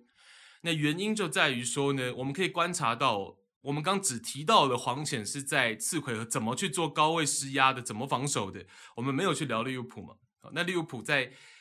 这个次回合的上半场有一个现象是大家可以去观察哦，原因其实我不明白啊，但是我们可以去观察到的是说，利物浦在这一回合的上半场，它的高位施压的力度是有下降的。那我刚说原因不明啊，因为我准确的原因我当然不是 Jürgen Klopp，我没有办法知道啊，但是我自己的猜测是。如果我站在利物浦的角度，他有可能是要有点养精蓄锐的意思，就是说在这个半场稍微保留一点体能啊。当然，他们也是在前一个周末的联赛上，为了要争取英超冠军，他们也是主力，大部分都是有出来。哦，所以我们可以观察到一个重点是：第一个 Mosala 在这一回合的逼抢力度是远小于首回合的。首回合 Mosala 虽然是个右边锋，但是他时常会去压制到 Ruli 的位置，甚至是 Pau Torres 的位置。但是在次回合呢，他通常是不会选择再往前一步去做逼抢了。他选择大部分是，呃盯在这个 Estupinia 的位置，哦，在高位逼抢的时候，他选择大部分就是盯在左边后卫黄前左边后卫 Estupinia 的位置，并没有再向前一格去逼抢到左边中卫 Torres 跟门将 Rui 哦，所以在首回合利物浦的整个逼抢上面，他对球的逼抢是更扑出来一些的，是更脱离区域一点的。就是说呢，对球的逼抢是整个很利物浦风格的，在首回合哦，是整个呃像二虎扑狼一样的一个对球逼抢。那明明是右边方的萨拉呢，却有的时候会跟着 Money，，还有那一场比赛先发的 Luis Diaz 三个人会是等于一气呵成哦，共用一个脑袋这样子去做逼抢。但是到了次回合，我们会发现就是说呢，利物浦在前线三叉戟的这个逼抢力度是来的比较小。那萨拉可能是有一些在节省体能的情况，就不会像是首回合这么积极的跟着马内还有路易斯·迪亚斯去做逼抢。那次回合呢，萨拉就是比较多，就是留守在边路，顶多是去压制 e s t u p i n i a 的这个位置。好，那再来是这样比赛先发的中锋 Diogo Jota 的部分呢、那当然，Jota 在这个次回合的前一场。利物浦对纽卡斯尔的联赛上面是上满了九十分钟嘛，所以我觉得 Jota 的体能呢，可能也是有一些些小撞墙。我们可以看到，就是上半场 Jota 在高位逼抢上，其实有一些有力使不出的感觉哦，并没有这么的呃体能有这么充沛哦，其实感觉上是有一些些体能撞墙哦，所以 Jota、Sala 跟马内。次回合的这个三叉戟呢，其实就是马内在逼抢上面的力度还有保持像首回合那样。那另外两名球员呢，其实整个逼抢力度是有下降。那也就是为什么我们刚去聊到了黄前这边跑 Torres 有一个比较好的出长球的空间跟视野啊，所以这是两相之间合并起来跟大家聊一下，原因在这里。那到了次回合的下半场，上下半场的一个变化最明显是黄前体能有所下滑。哦，那这个我们就要举一些场景跟例子，例如利物浦反击，发动一个反击的推进。那在这个反击的过程当中呢，可能 Alexander Arnold 去做了传中，然后被黄潜解围出来之后呢，球又落到了利物浦的脚下。那在这个反击的过程当中呢，黄潜当然是全员去做一个回防嘛，所以阵型相对的就会比较扁。那这个时候呢，利物浦如果耐下性子，把球呢，慢慢的又往后倒回到中卫啊，甚至是倒回到门将。上半场黄潜是有这个体能再扑出来去做高位逼抢的，哦，再摊开阵型扑出来去做逼抢。上半场黄潜能够做到，而且是第一拍就能够扑出来。但是下半场体能下降之后呢，黄潜渐渐的是没有办法去做到这件事情。哦，所以这个等于是说，在体能的情况影响之下，黄潜即便想要这样继续做，也没有办法了。那黄潜的高位施压力度小了，大部分的球员防守动作也都较上半场来得更慢了。那这个情况就会变成说，高位施压力度小，代表利物浦就没有什么空间可以去利用了嘛？啊，因为黄潜没有办法去做高位逼抢的时候呢，他的阵型就会趋于比较低位。那这个时候就没有所谓的身后空间可以让利物浦去利用，可以让利物浦去传。那再来呢，防守动作变慢。代表说利物浦可以更从容的去做地面传递，或者是像首回合那样中后卫的斜长传到边路，哦，等于说呢，整个局面变得有点回到首回合那样。哦，那一旦慢下来、停下来，变成一个阵地战的局面的时候呢，黄潜就有一些守不住利物浦了。就像我们首回合讲的那样，那也可以看到，就是说，虽然利物浦的第一颗进球，法比尼奥的那颗进球是黄潜的门将 Ruli 有失误。哦穿了一个小门嘛，但实际上那个又是一次在右侧局部打穿了黄潜的一个情况情形哦，所以等于说呢，到了下半场，黄潜减少了高位逼抢，那利物浦没有身后空间可以利用，但是就能够有更多的地面传递，有更多的地面传导，局面回到了像是首回合那样，那有阵地战可以打了，利物浦就能够打穿黄潜哦，所以整体来说就是。一个这样子的一个局面，哦，那也诚如黄潜的主帅 Emery 赛后所说的，他认为上半场他们做到了几乎完美、几近完美，但是到了下半场，就是因为体能的关系，没有办法有这个延续性，给了利物浦机会，哦，所以这个就是我认为或许有这个也跟黄潜整个赛季来说，并不是这么常去用这样子的中高位，尤其是这样力度的中高位逼抢，可能也有些关系，所以整个续航力。它延续到下半场一上来就慢慢的泄气了。哦，那利物浦只要有阵地战的机会，右侧又是右侧，那就能够完成进球。那法比尼奥的那颗进球一进了之后呢，整个就好像疏通了一样。那包括了大家一起去讲的路易斯·迪亚斯下半场替上 Jota 之后，迪亚斯的发挥。好，那包括了 Virgil van Dijk 也有去讲说呢，迪亚斯好像就是什么都不怕一样，然后到了场上他就是不怕哦，能够去做到贡献。那也不知道大家有没有印象，我们在聊东窗的那一集的时候，我就有去提到说，迪亚斯加盟红军的第一印象，就第一场比赛我对他加盟红军之后的第一个感觉就是。好像这个球员本来就在这个体系当中，就完全没有违和感，所以我们只能说呢，确实 Jurgen Klopp 的眼光，利物浦的眼光是非常的好。基本上，呃，以买人来说，第一个可能能够花比较少的转会费去找到一些很有 potential 的球员，那再来就是呢，即便这种花了比较大引援资金的球员，通常也不会错误。好，Luis Diaz 又是一次这样子的例子。那次回合呢，给我一个最直观的感受就是，利物浦跟黄潜这两队已经非常的熟悉彼此。我们可以看到次回合的攻防是来得更激烈，双方其实都蛮知道对方要出什么样的牌，对方的哪一个球员彼此对位都非常的熟悉，我就感觉说这场比赛其实是比想象中的来得更激烈，然后比我想象中的来得更好看。然后坦白说，如果只看完首回合，我以为利物浦在次回合会来得更轻松一些。但显然不是啊，显然黄潜跟 Emery 还是准备了非常好哦，准备的非常好来招待利物浦在他们的主场哦，所以这个是这个组合给我的一些看法。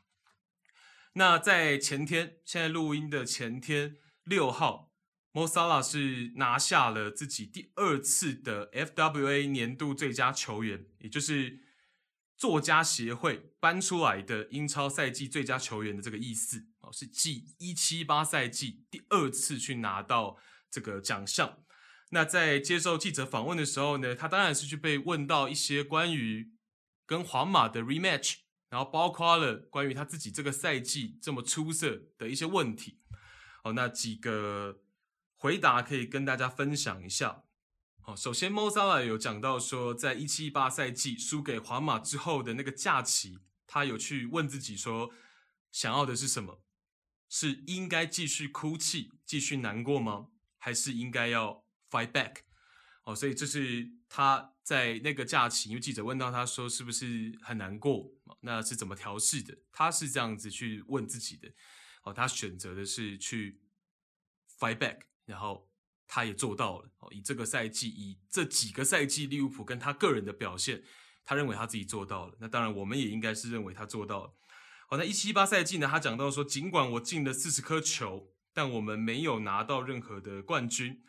好，那这个赛季呢，我们的数字很高，我个人的数据也很高，很好。那我们已经赢得了一个冠军，如果我们接下来能够赢得第二、第三个，那期待看看结果会如何。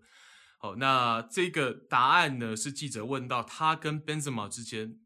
今年度谁能够拿到就是那些大的奖项？那 Sala 的答案是这样，Sala 的答案是这样，其实也是透露出对自己一定的自信。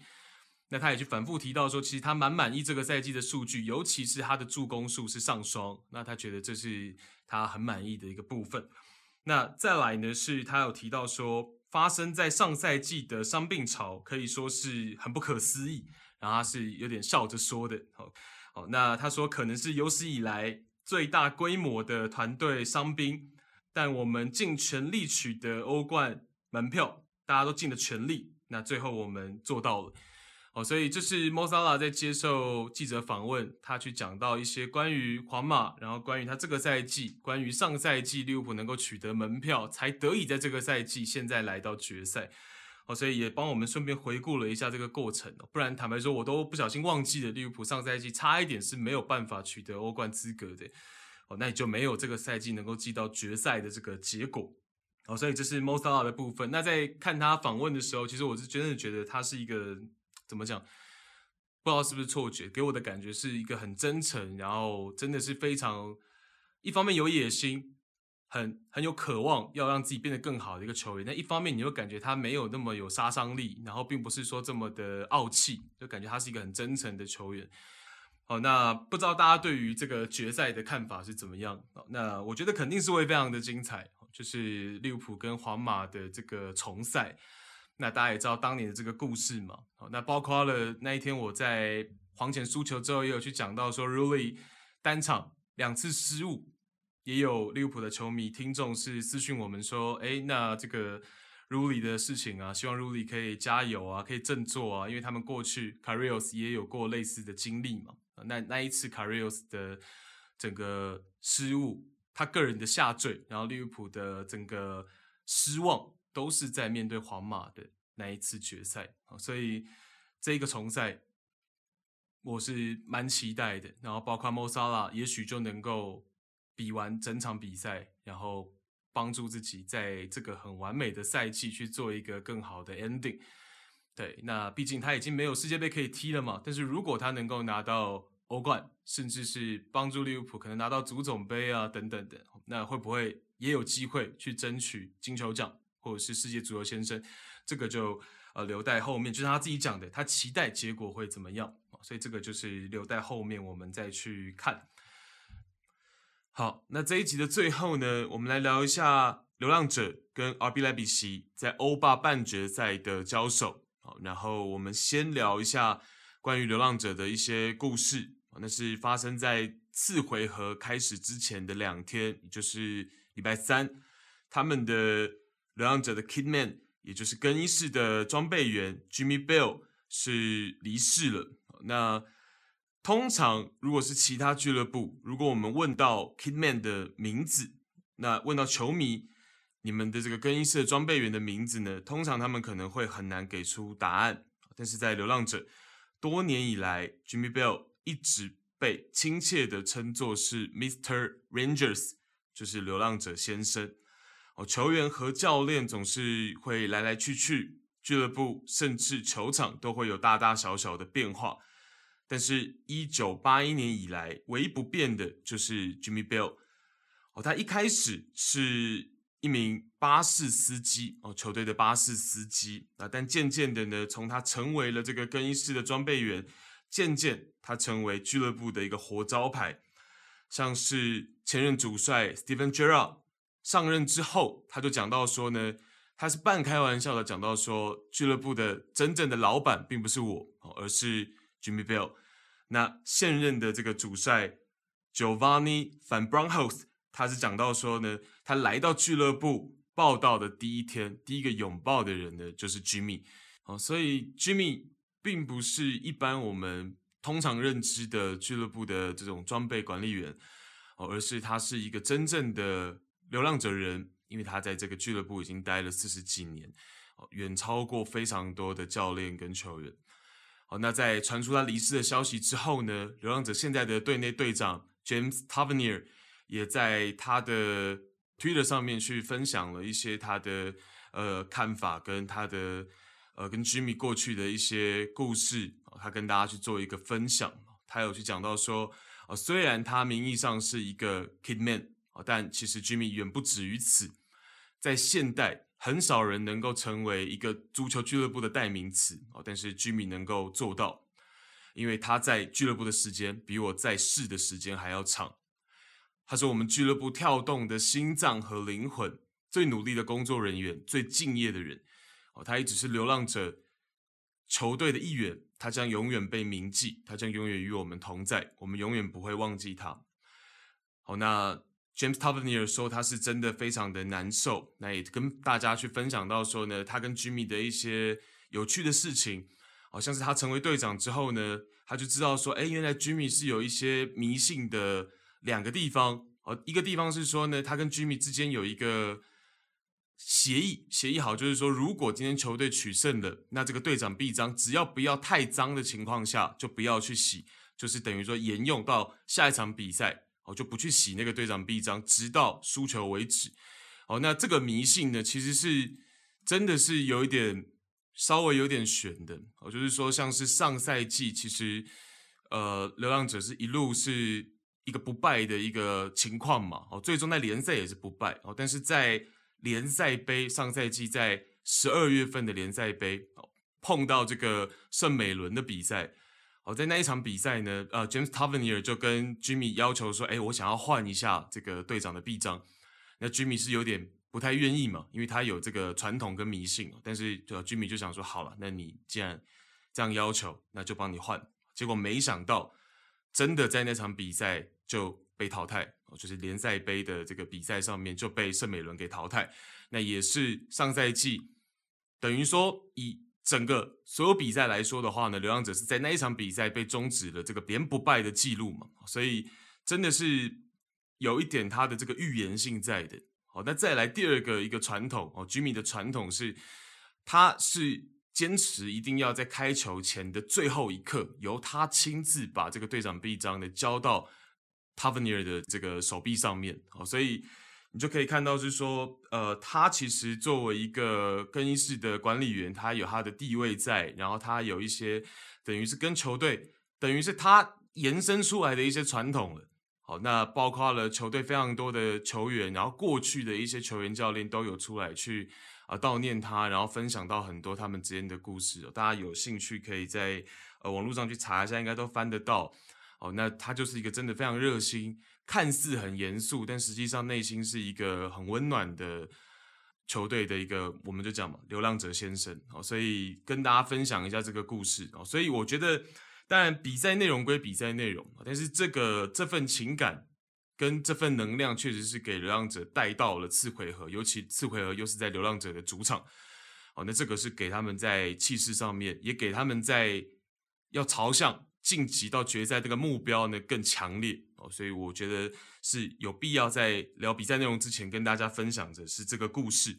好，那首回合是一个一比零哦，RB 莱比锡是一个一比零在主场，然后靠着 Angelino 的甚至是世界波，然后取得那一颗进球，在第八十五分钟。哦，那要先讲就是说呢，流浪者在这个赛季除了跟 RB 这两回合以外，流浪者都是用一个四后卫的阵型为主。哦，以四三三为主，但从来都没有用过三中卫的阵型。哦，但是面对到 RB 的这两回合呢，首回合是用了一个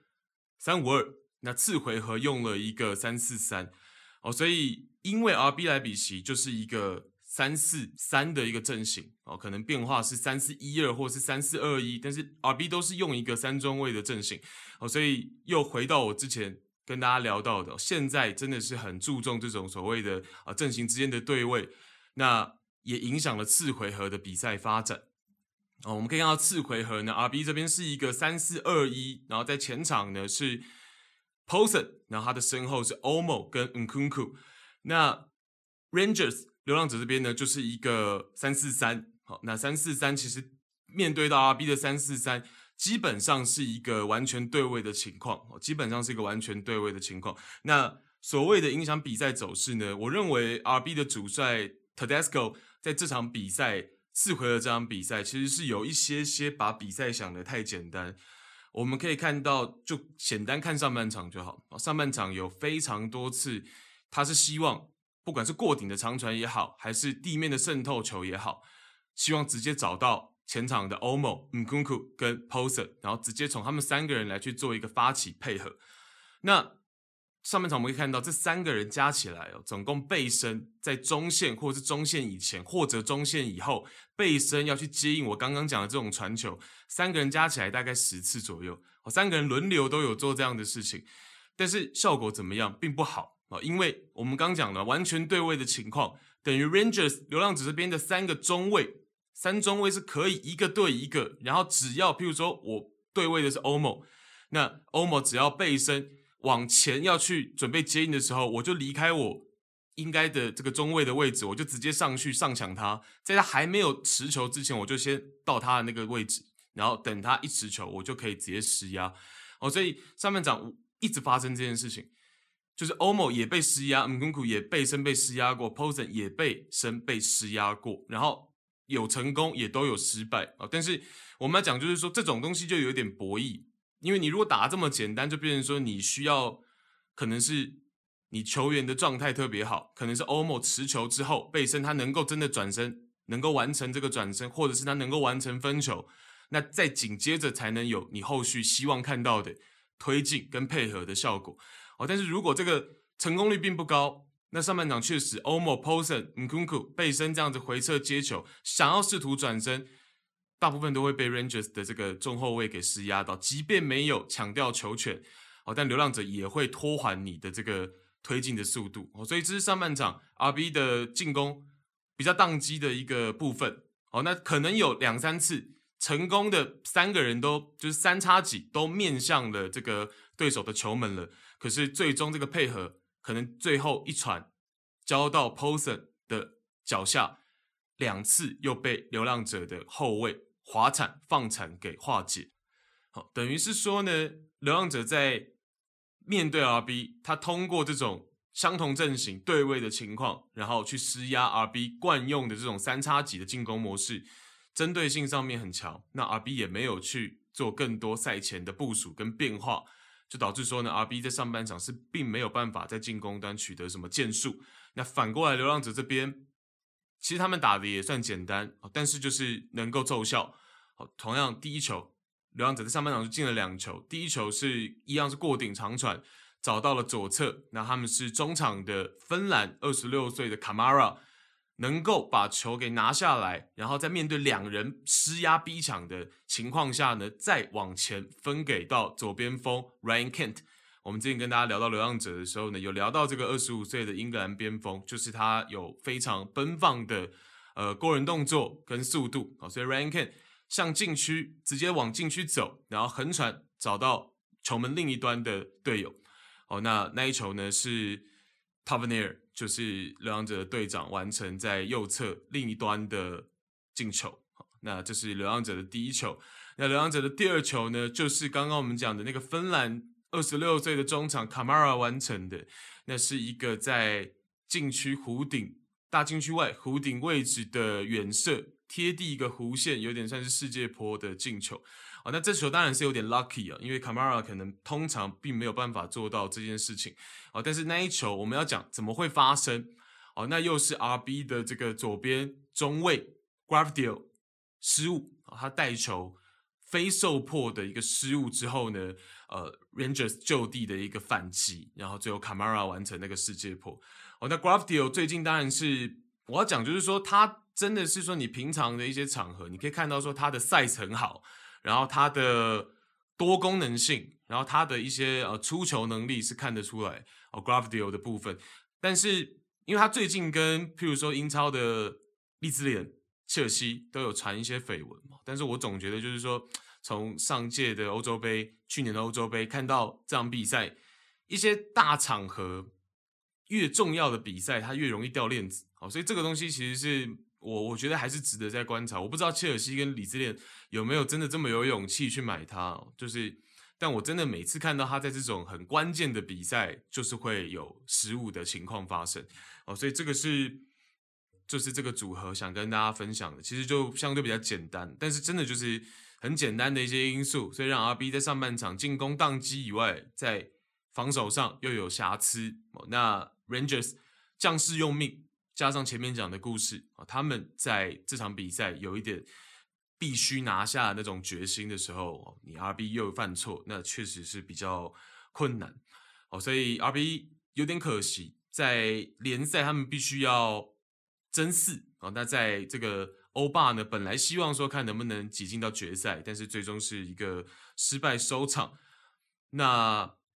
比较遗憾的，因为他们等于是双线都有一定的压力，他们其实还有德国杯的决赛要打啊，所以像是这场比赛，我没看到说，诶，他们并没有把 Andre Silva 放到先发的位置上，哦，其实首回合也没有。哦，那 Rangers 这边呢，其实就是我觉得反 b r o n h o s 主帅其实蛮有想法的，包括他说他们原本这个赛季正牌的九号位，正牌的中锋，哥伦比亚二十六岁的 Morelos。其实是受伤的情况。好，那 Morelos 受伤，他们选择是把球队的进攻中场 Aribo 放到了九号位，在这两场比赛是把 Aribo 放到九号位。那他其实司职是进攻中场或者是右边路。所以在有球员缺阵的情况下面，我认为 Van b r o n h o s 的一个。阵型调整，包括这个赛季都没有用三中卫，但是面对到 RB，他选择用这样子的一个方式去针对、去对位，也是成功的一个关键。然后所以这个百年球队能不能在这一次一举摘下欧霸的冠军，这个就我们往后最后再来去看，应该是十八号吧，十八号就会先进行欧霸的决赛，才往后进行欧会跟欧冠的决赛。好，那就是这一集大概的内容。那剩下的有一些五大联赛啊、收尾啊、讨论的一个部分呢，就等先蒙哥下礼拜回归我们节目，再大家一起来聊。然后跟大家简单做一个小抽奖，那奖品可能不会太好，但是就是小抽奖，请大家可以预测一下，说你们认为欧冠、欧霸、欧会这三个决赛这个赛季的这个冠军会是谁？就给我三个答案，然后同样是私讯我们的 IG，然后这个奖品呢会是欧霸、欧冠、欧会决赛的这个等于说观战手册啊，他们在赛前会出这种观战手册。那欧冠可能是一百多页，然后欧会我看到好像是六十八页，好像是哦，所以到时候得奖的呢，你就可以在三本里面挑一本，这样好不好？那。就是一个简单的抽奖，如果听到这边的朋友呢，就有兴趣私信我们，给我们这个答案，然后我也好奇大家的答案有没有，诶，多少人可以预测成功？好，那下礼拜来得及的话呢，也让先蒙哥来预测一下。OK，那最后的最后补一个刚刚遗漏没有讲的，就是呃，在皇马跟曼城的次回合延长赛，本泽马要罚那个点球之前，其实他是有去找 Rodrygo 商量的，就是说因为 Rodrygo 前面已经梅开二度。他希望给到自己这个小老弟看有没有机会可以完成帽子戏法，哦，所以针对这个点呢，我觉得还是需要补充到这个不能没有在这一集里面。然后我也对我而言，我觉得很尊重 Benzema 这一个会去提问、会去给到小老弟机会，有这样子的想法，我是觉得很尊重。那就是这一集的内容，谢谢大家收听，拜拜。